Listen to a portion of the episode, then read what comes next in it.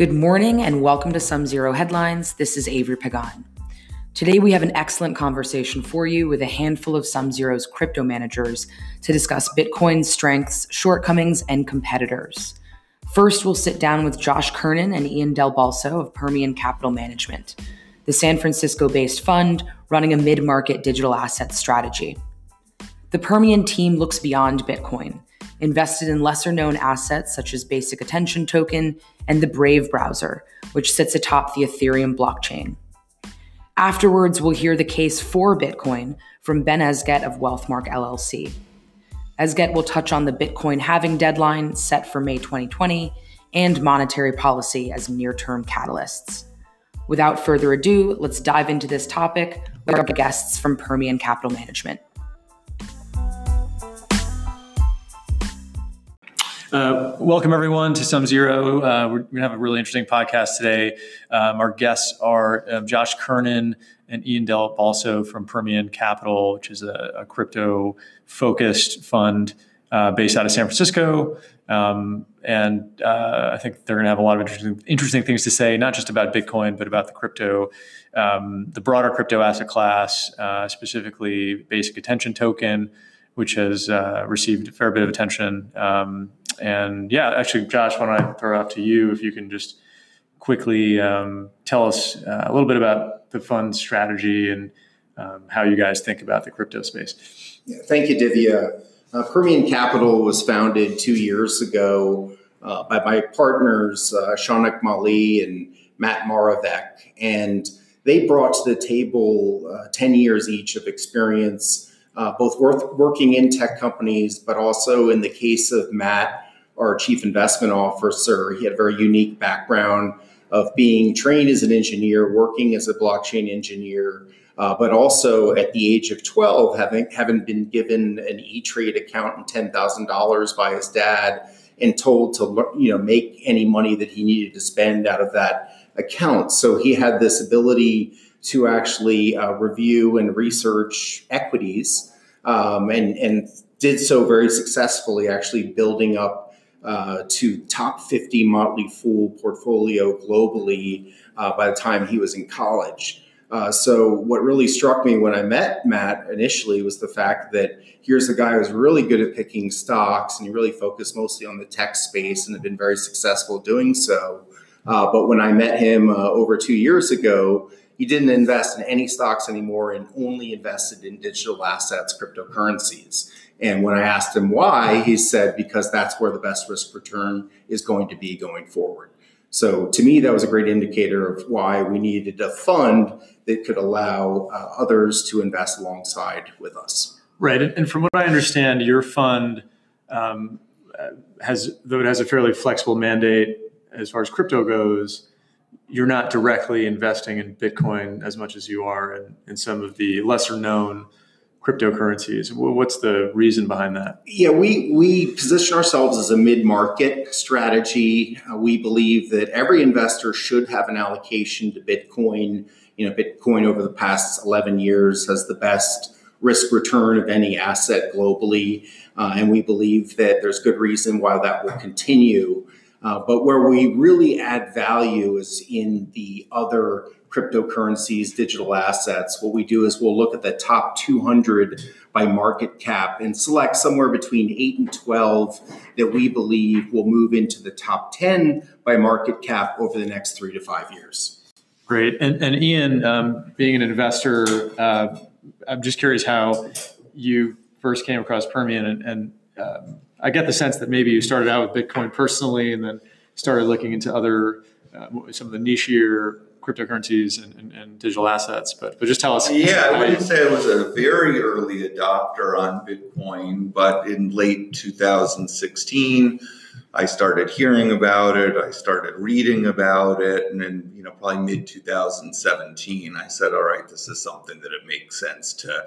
participate in. I purchased a little bit of Bitcoin and started getting pretty intellectually obsessed with the whole subject matter. And I have a long time friendship with Josh, and that was kind of uh, happening, you know, in tandem with Josh, kind of like ramping up his knowledge of the, you know, crypto space.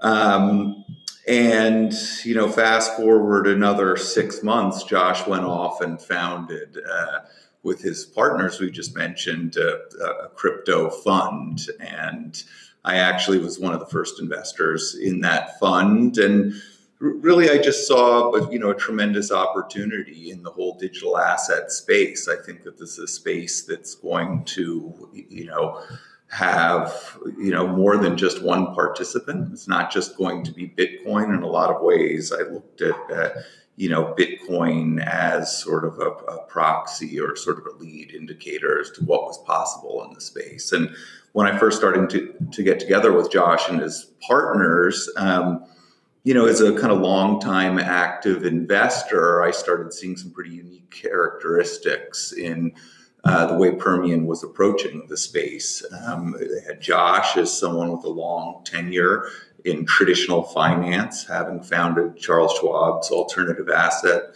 uh, department in the mid 90s in San Francisco, but they also brought uh, Matt Enshonik, a blockchain engineer and a computer scientist, to the space. And it really occurred to me in trying to do due diligence outside of Bitcoin in itself that a real, you know, technical and engineering skill set combined with traditional financial acumen was, you know, likely very much required to be successful in that in the space, and that's why I gravitated towards these guys. And cool. Um, so, Josh, let's let's talk about some of the um, the lesser known uh, digital digital digital tokens. Um, I know you're you're obviously uh, bullish on Basic Attention Token. If you can uh, tell the story behind that, I know the the founders have a pretty interesting background. Um, that I think would be a good intro. Yeah, so Basic Attention Token is a great example of why you need other tokens than Bitcoin, right? So a lot of people will say, well, you know, the Bitcoin story looks so strong has been so strong, you should only own Bitcoin. Well, uh, the founder of Basic Attention Token and the founder of what's called the Brave Technologies or Brave Browser is a gentleman named Brendan Eich. And Brendan Eich is very important to the last technological revolution, which is the internet revolution, because he wrote JavaScript. So in a uh, 10 day period, he actually wrote JavaScript. And if you look at everything that's been done on the internet since that point, it's all relied upon JavaScript. Unfortunately, his brilliant creation has begun to be abused. And so I think we can all relate to the situation where, you know, maybe we'll go on the computer and we'll search for a, a family vacation to Hawaii and then you know you're listening to Pandora while you're on a run later in the day, and you get an advertisement: visit Hawaii. You know how did that happen? Well, what happened was when you were searching on Google for your trip to Hawaii, uh, your search information was sold to the highest bidder on an auction, and so. Uh, one of the biggest trends these days in tech is privacy. And we've all been okay with giving up our privacy uh, for free search, you know, or free services on the internet. And so Brendan Eich said, you know what, I was part of causing that to be possible through the creation of JavaScript. You know, I want to make that different. You know, I want to actually put um, this technology to good. And uh, in between, he actually started a browser called Firefox, which uh, many of us can remember using, uh, was actually 45% of browser uh, market share when when uh, it first came out, and uh, so Brendan Eich knows both the browser business, he knows JavaScript, and so four years ago he set out to build a new company called Brave, and uh, just this year launched uh, basically 1.0 of what's called the Brave browser. And uh, Brave is just like any other browser, does the exact same things that you can get through Google or um, uh, Google Chrome or Safari, uh, but it's privacy by default. So basically, if you use the browser, any information captured by the browser is held at the browser level. It's not sent back to Brave. So it's completely anonymous and private to Brave. And um, this is a is it a, is it is it effectively kind of like going incognito in, in, in, in Chrome? Yes. Uh, so um, it's similar but different. So even when you go incognito on Chrome, you may be incognito to the outside world, but you're not incognito to Google. So Google is still getting your search mm-hmm. and using it and selling it, but um, it's the outside world that can't tell what you're doing. So it shows that there's differentiations in how private is private. Now, Brave can even take someone as far as actually they have a tour browser option where it's basically completely anonymous, which we don't have a use for here in the US. But if you're in a country where you could be persecuted for your beliefs just by searching for something that's contrary to your government's beliefs, that's where you know something like Tor could actually be valuable.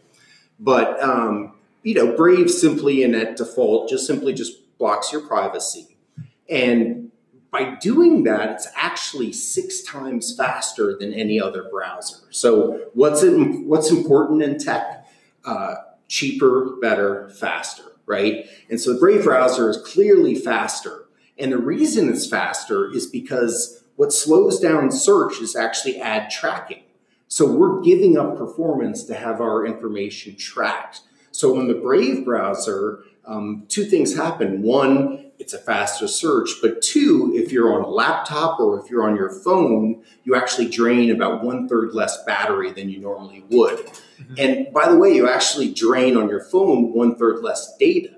So it's sort of uh, appalling that actually we pay for data that a third of that data use is actually people tracking our activity to be able to show us ads.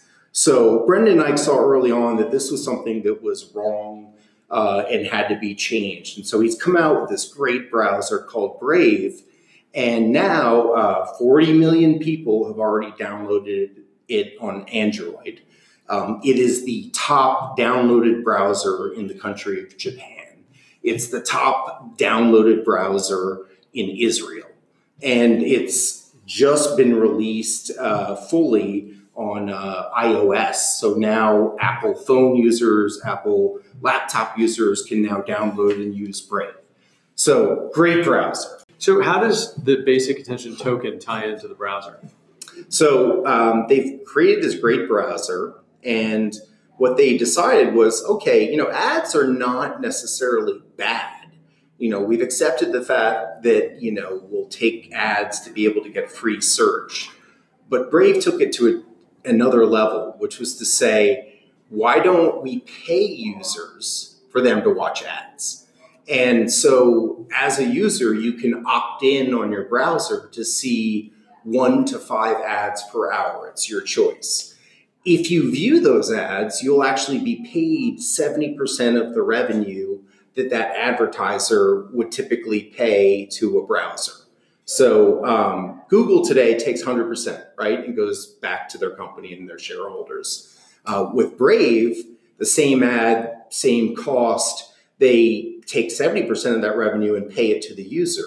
And the way they pay it to the user is through a wallet embedded in the browser that accepts micropayments of what's called basic attention token.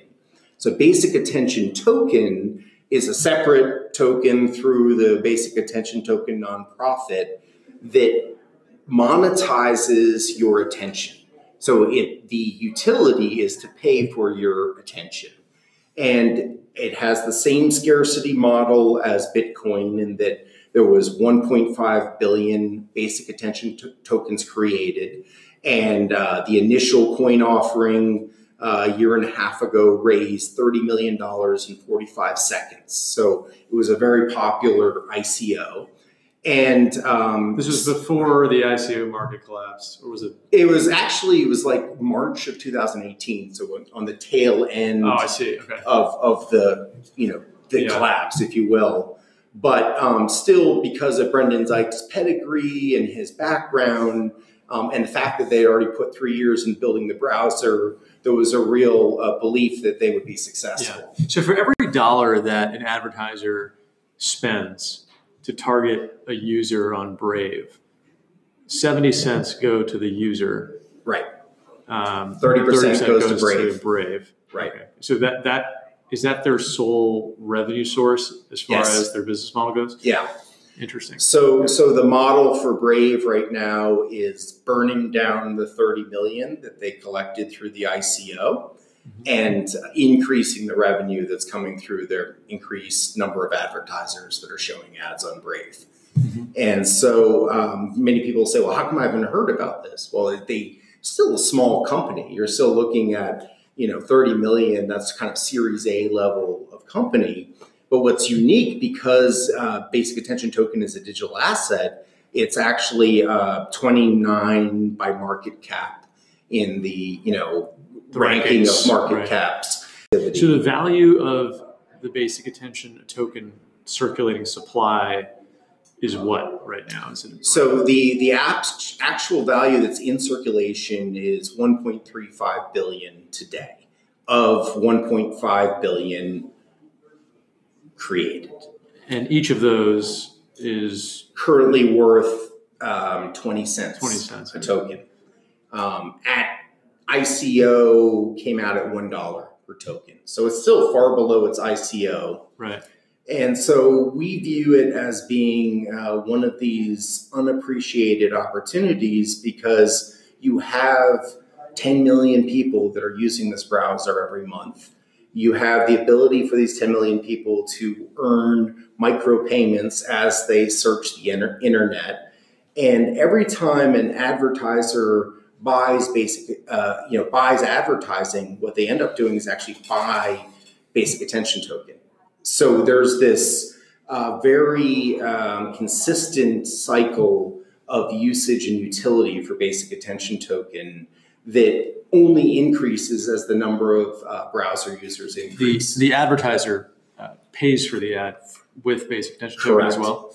Yeah, and, and so the good news is the advertiser doesn't have to figure out how to buy crypto. They simply pay in fiat money to Brave, and then Brave purchases the basic attention token Ah. for the advertiser. But there's not a you know there's no uh, ability for the advertiser to simply pay cash and not pay the basic attention token. And if you're a browser user, once you have the token, you can convert it to other cryptocurrencies pretty easily, right? Um, there's you could uh, sell it to U.S. dollars via uh, Uphold or Coinbase. You could convert it to basic uh, basic attention token to Bitcoin, you know, via Coinbase or Uphold. So there's a lot of options for the user as to what to do with the when did. Coinbase start accepting? Uh, It was September of 2018. So one of the when we looked at this investment, we uh, made our first investment in summer of 2018 based just on the fundamental growth that we were seeing of the browser, which wasn't even out of beta at that point. And then um, also uh, due to the fact that it had come down significantly down to 11 cents from a $1 ICO, we felt like it bottomed out. And so we, we then took that investment from 11 cents to about 55 cents at which point we thought that it had gotten ahead of itself in terms of valuation based on its current trajectory of users. Um, we exited the position and then we waited for a reset, which we got again this summer. And so we're now investors again in the token. is Brave the the company uh, for profit or a nonprofit? It's a for-profit company. Um, the token, you know, just like Ethereum is a foundation, a non a nonprofit foundation. The token is built as an ERC20 token on top of Ethereum. And and uh, given that the business is a for profit, just curious, who are the equity holders in in Brave? They got a very small um, equity investment uh, before they did their ICO raise. I believe it was $5 million. And it was um, a handful of Silicon Valley venture capital firms that did very small seed investment. But if you look at their company, they don't need go the route of next round of VC or IPO because they were able to raise money via the tokens. And so now they have a sustainable business model with revenue that allows them to keep, you know, growing organically. Is, is is there data on how much money they make they make from that thirty percent cut?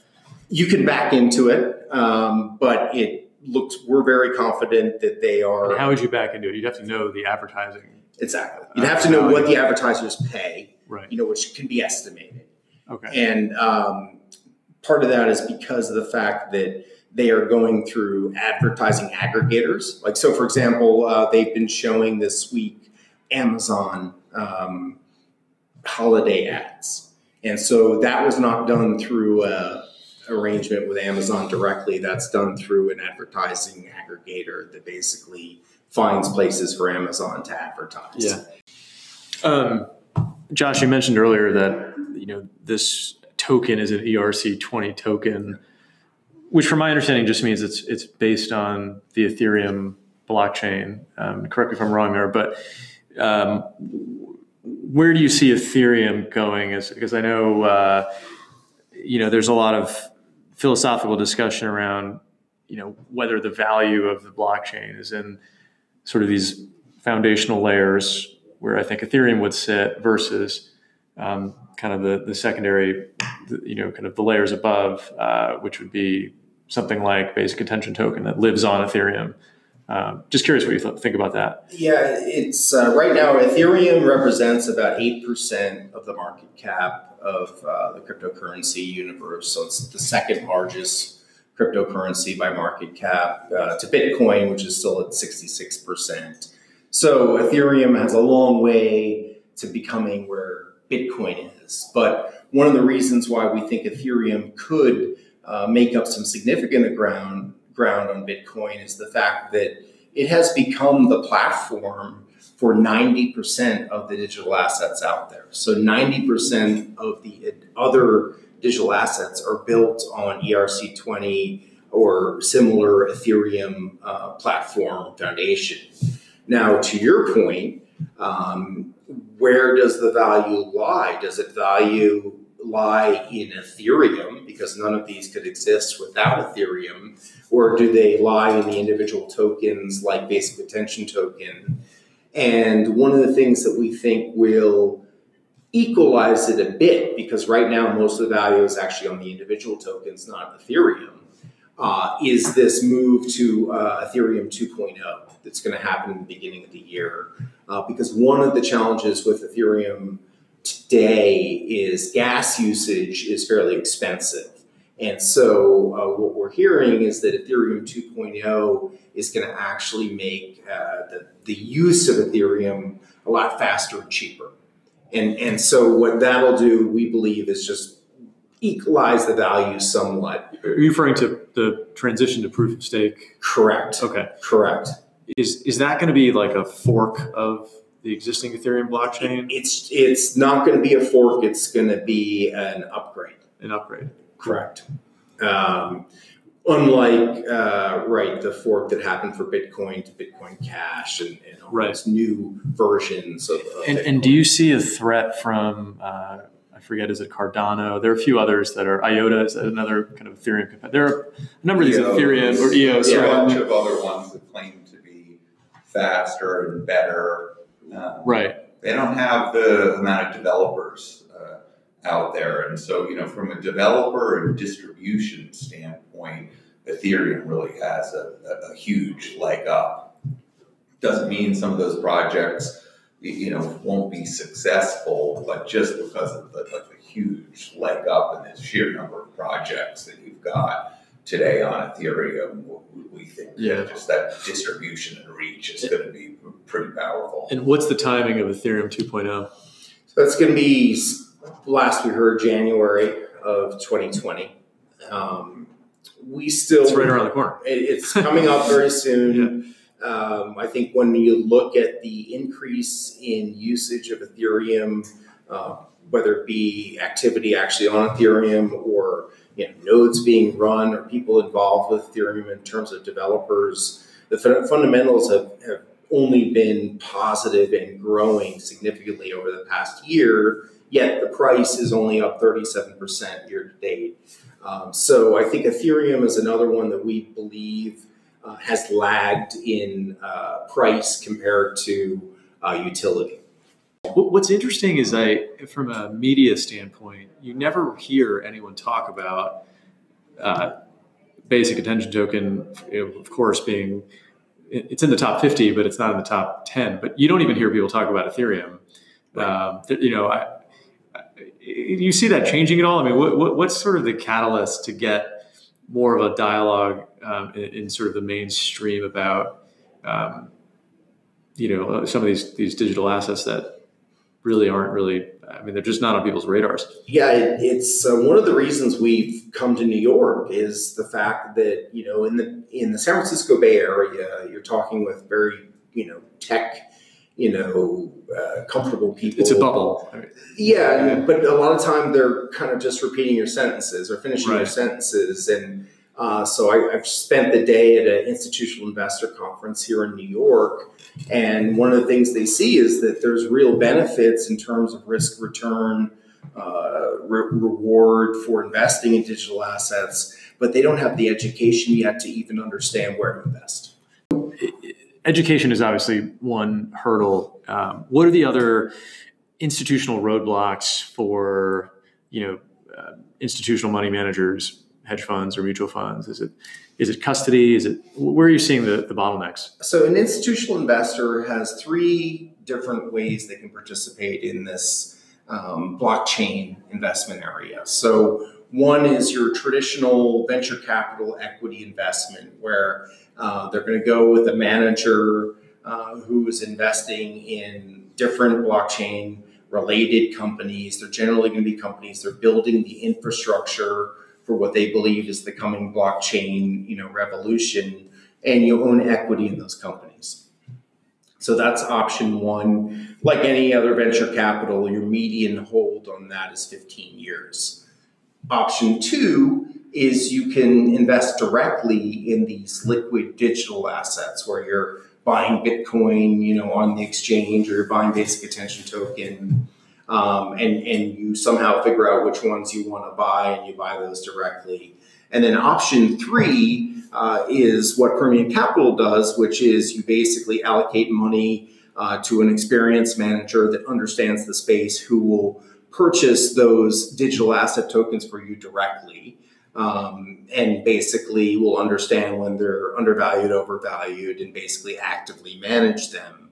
And you know, when I first got into the space, it reminded me when I was at Charles Schwab in the early 90s, you had mostly just high net worth investors that were investing in hedge funds, and they were giving money to managers that really understood a very niche market and would concentrate money in the bets they believed would pay off the best. And so you had the best returns in the hedge fund world coming out in the 90s, and most of those returns didn't reappear in the 2000s because all of a sudden all this institutional money came in and asked it to be much more risk aware. Uh, so we kind of view this digital asset space as the same way. You're going to get the best returns in the early days, but you're going to have to do it with a little bit of a leap of faith in that you're not going to know everything yourself. And, and so that's why when allocating the space, finding a good manager, whether you go the venture capital equity route or you go the liquid token route, is critical. Yeah, um, I think it's really interesting. Um, well, guys, I, I, that was super enlightening. I think we can uh, we can close on that note. And uh, thanks for joining us. Very interesting. Thank you, Dave. Thank you.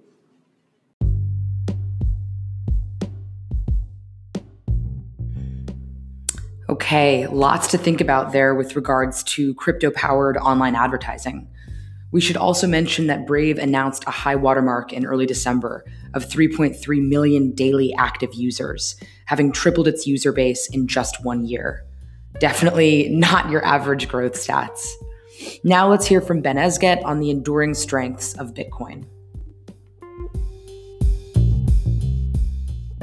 I know you're you're traditionally more of a value guy, but but if you could just kind of tell us how you came uh, yeah. came to, to Bitcoin in the first place, that'd be a good good intro. Yeah, I I think uh, I think like a lot of people, we started you know hearing a lot about it about five years ago, and it just became more and more interesting. At first, I was like, this is ridiculous, and then it just kind of got to the point where you couldn't ignore it. I think I think a lot of people. I obviously I think that's why you're doing the podcast because it has got to a point where people are are taking notice of it, and I when something I find interesting like that, a lot of people's first reaction is just to dismiss it, and mine is to try to learn everything I can about it. So I just started reading books and uh, watching a lot of stuff. There's a great book called The uh, Bitcoin Standard, which I think is excellent. I think everyone should read it.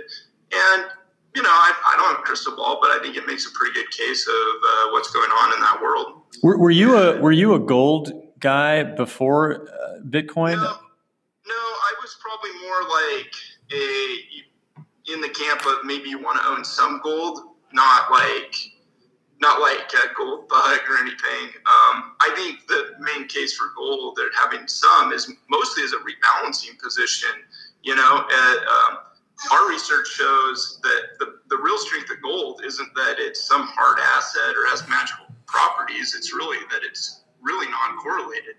Uh, we have a chart that shows the correlation of just about every single asset, and they move so tight because of credit. The only two we can find that don't really move in sync with everything else is treasuries and gold. So you can make a good case that just as a, for a rebalancing position, it, it has some place. And, and Ray Dalio has been making that case for years, so I think it's warranted. Yeah, I, I only ask because I think a lot of the folks who are very bullish on Bitcoin today um, think of it as a gold 2.0. Um, yeah, and, yeah, you know, the, the, I understand that. Right, and and from a you know evaluation standpoint, um, when you think about valuation frameworks as it relates to Bitcoin and and, and to a few of the other cryptocurrencies, um, the relative comparison of market caps is is one of the probably most popular valuation frameworks for gold, or, or rather for Bitcoin. Um, you know, where folks will say, well, gold has a certain market cap, silver has a certain market cap. You know, where does where does Bitcoin fit in relative to the you know to other commodities? Um, and that's been a, I think been a pretty common way to think about Bitcoin from a valuation standpoint. Your submission on SumZero I thought was interesting because it, it relied um, you know heavily on this whole stock to flow um, framework, which I, I, I think has been you know it's hit it's it's in it's talked about here and there, but I don't think of it as a mainstream argument for how to think about valuing gold, or rather Bitcoin. So, if you can just give a little bit of a you know a fundamental uh, overview of what that valuation framework is and and and how it applies to Bitcoin, I think a lot of people would find that very interesting. Yeah, no problem. Like uh, that's, I mean, honestly, that's what our firm excels at. We uh, years ago we started really trying to dive into assets, asset classes, everything, and look at it from a supply and demand view. And I really think that is the best way to do it. We, and then when we look at future pricing, what we find on just about every single asset is what really moves the price is uh, elasticity of demand into the future and a lack of elasticity of supply into the price of supply into the future. And that's what the stock flow model is. It's it's it's tackling the supply side of Bitcoin into the future, and it basically boils down to how much can demand be met with the current inventory versus how much can demand be met with new inventory that's brought online. And obviously, with like gold or silver, it's mined, so it's a little less noble, but it's it's still pretty darn hard to bring new supply onto uh, onto the market. So gold has for years had to be met more or less with the inventory that's that's already there. And uh, the stock flow model works not only for Bitcoin, it works for gold and silver, and it, it explains at least half the equation of supply and demand. So then it just comes down to how much demand is going to be there, and that's you know that's a different conversation. Well, well, even before we get to the demand side, um, can you just, for especially for folks who aren't as familiar with um, the the halving process, um, Yep. if you can just kind of outline that, that'd be helpful. Yeah, yeah, no, I mean it's it's actually kind of a genius thing uh, that that they created. So the actual whoever invented Bitcoin isn't completely known. Uh, the world calls it Satoshi Nakatomo, Nakatomo because nobody actually knows who created it, which I think is kind of cool.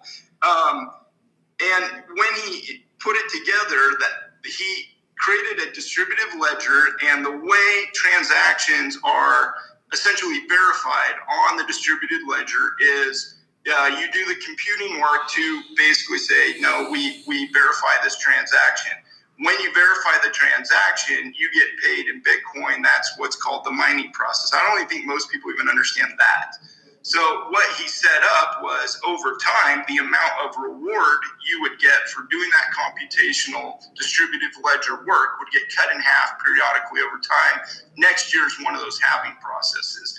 That literally means that uh, the amount of new inventory that can be brought onto the market is limited uh, numerically, and that was that was a cool feature that he added. I mean, I think it's a huge. So, deal. so the next halving, from what I understand, is in May of 2020. Is that date correct? Yeah, yeah, that's right. And then when, what would be the the one after that? Um, I think it's a few years after that. I have the chart right here on my computer. Uh, it's uh, it's in 2024.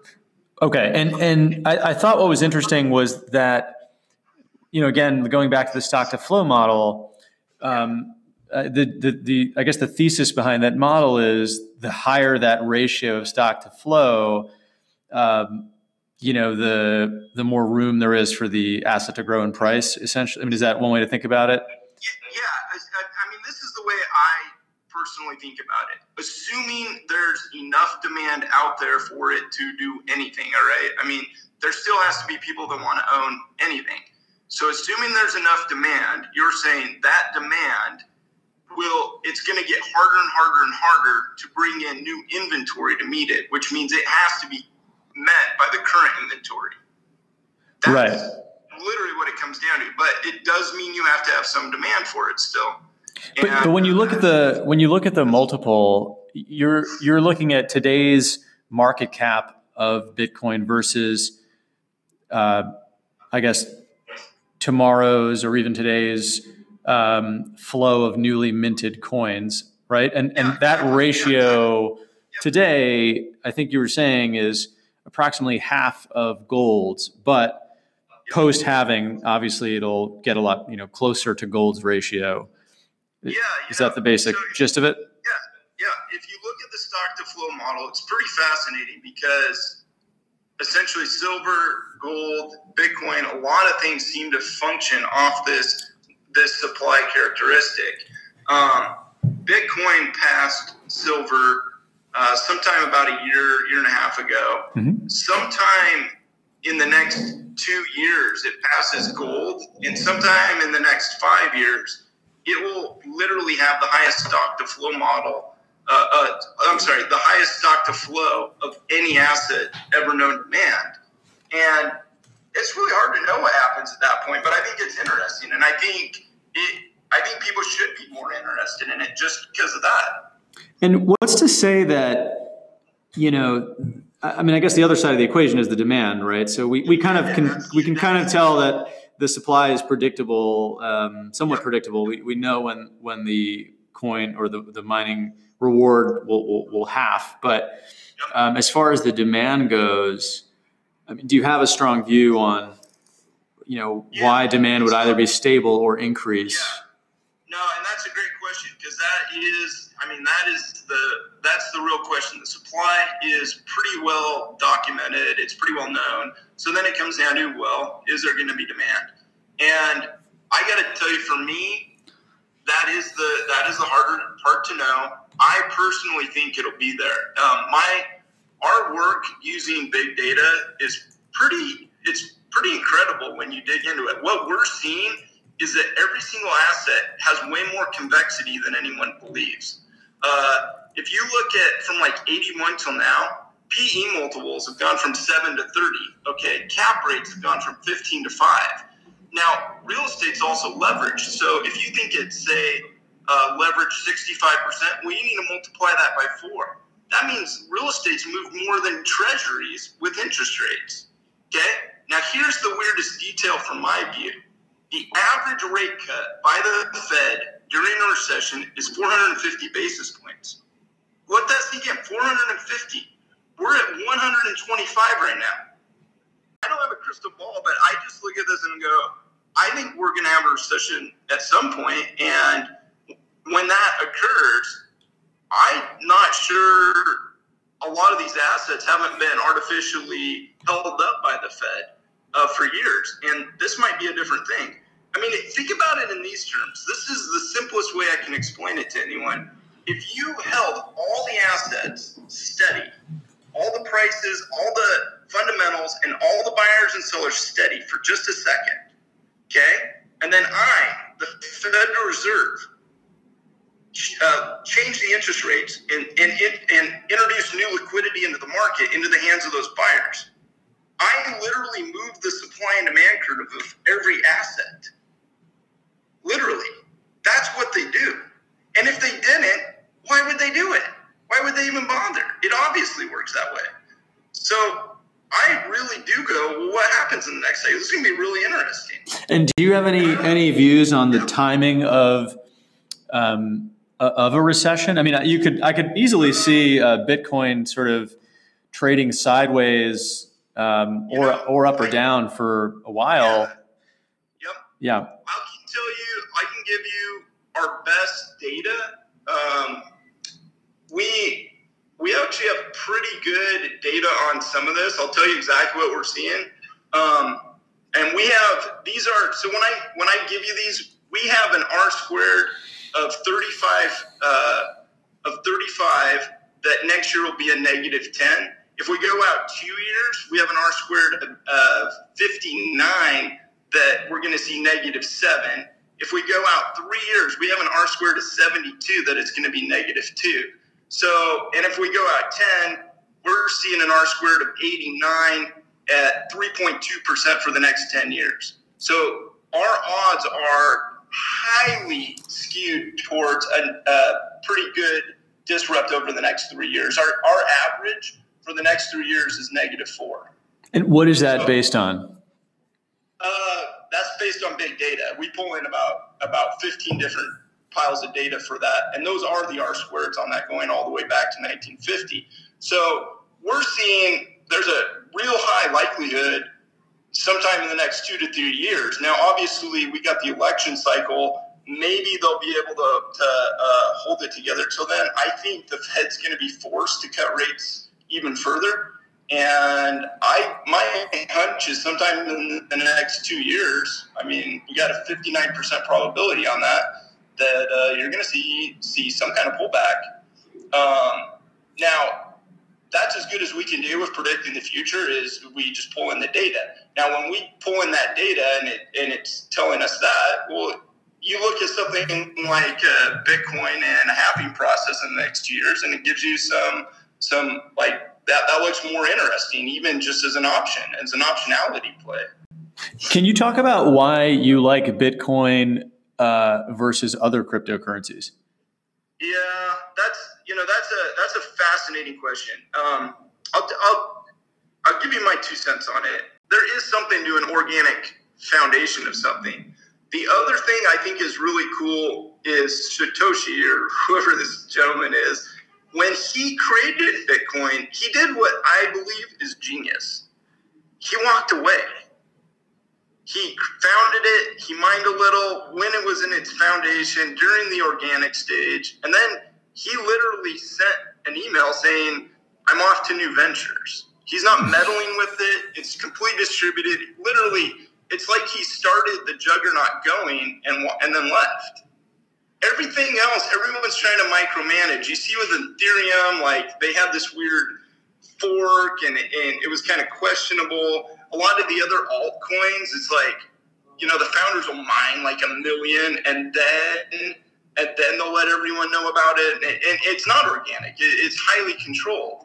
And I think for me, that's that's probably the biggest thing is that he walked away and it was formed organically, and I don't think anything else has that property. Uh, any other catalysts? Uh, I guess before we wrap up, um, just obviously there's the halving. It seems like there's some institutional buy-in. Um, what are the other catalysts that you see kind of coming in the next six months? Say um, that could you know really help re-rate Bitcoin. It's been in a, little bit of a lull recently, so. Yeah, no, that's, you know that lull's interesting. It still is following that stock flow model so tight. It is a head scratcher and for anyone listening to this, if you just Google the stock flow model, you're going to see how tight Bitcoin has tracked that model. It's very, very interesting. Now, the halving's one thing. I think I gotta be honest, I think within the next two years, you might see zero interest rates here in America. The Fed has shown itself completely incapable of raising rates, like incapable. They tried the market, essentially couldn't even handle a quarter point. So I think that's going to be the catalyst. I think interest rates at zero in America is coming, and I think that will drive. I'm not going to say demand, but I think people are going to look at a lot of different options for once that they haven't had a look at probably since the 70s. I, I think that's really interesting. I, I, think we can end on that note. Um, people can, can obviously ponder what a zero interest rate environment in the U.S. might yeah. mean. Um, but yeah. thanks, Ben, for uh, for giving us all your insights. Uh, this is really great.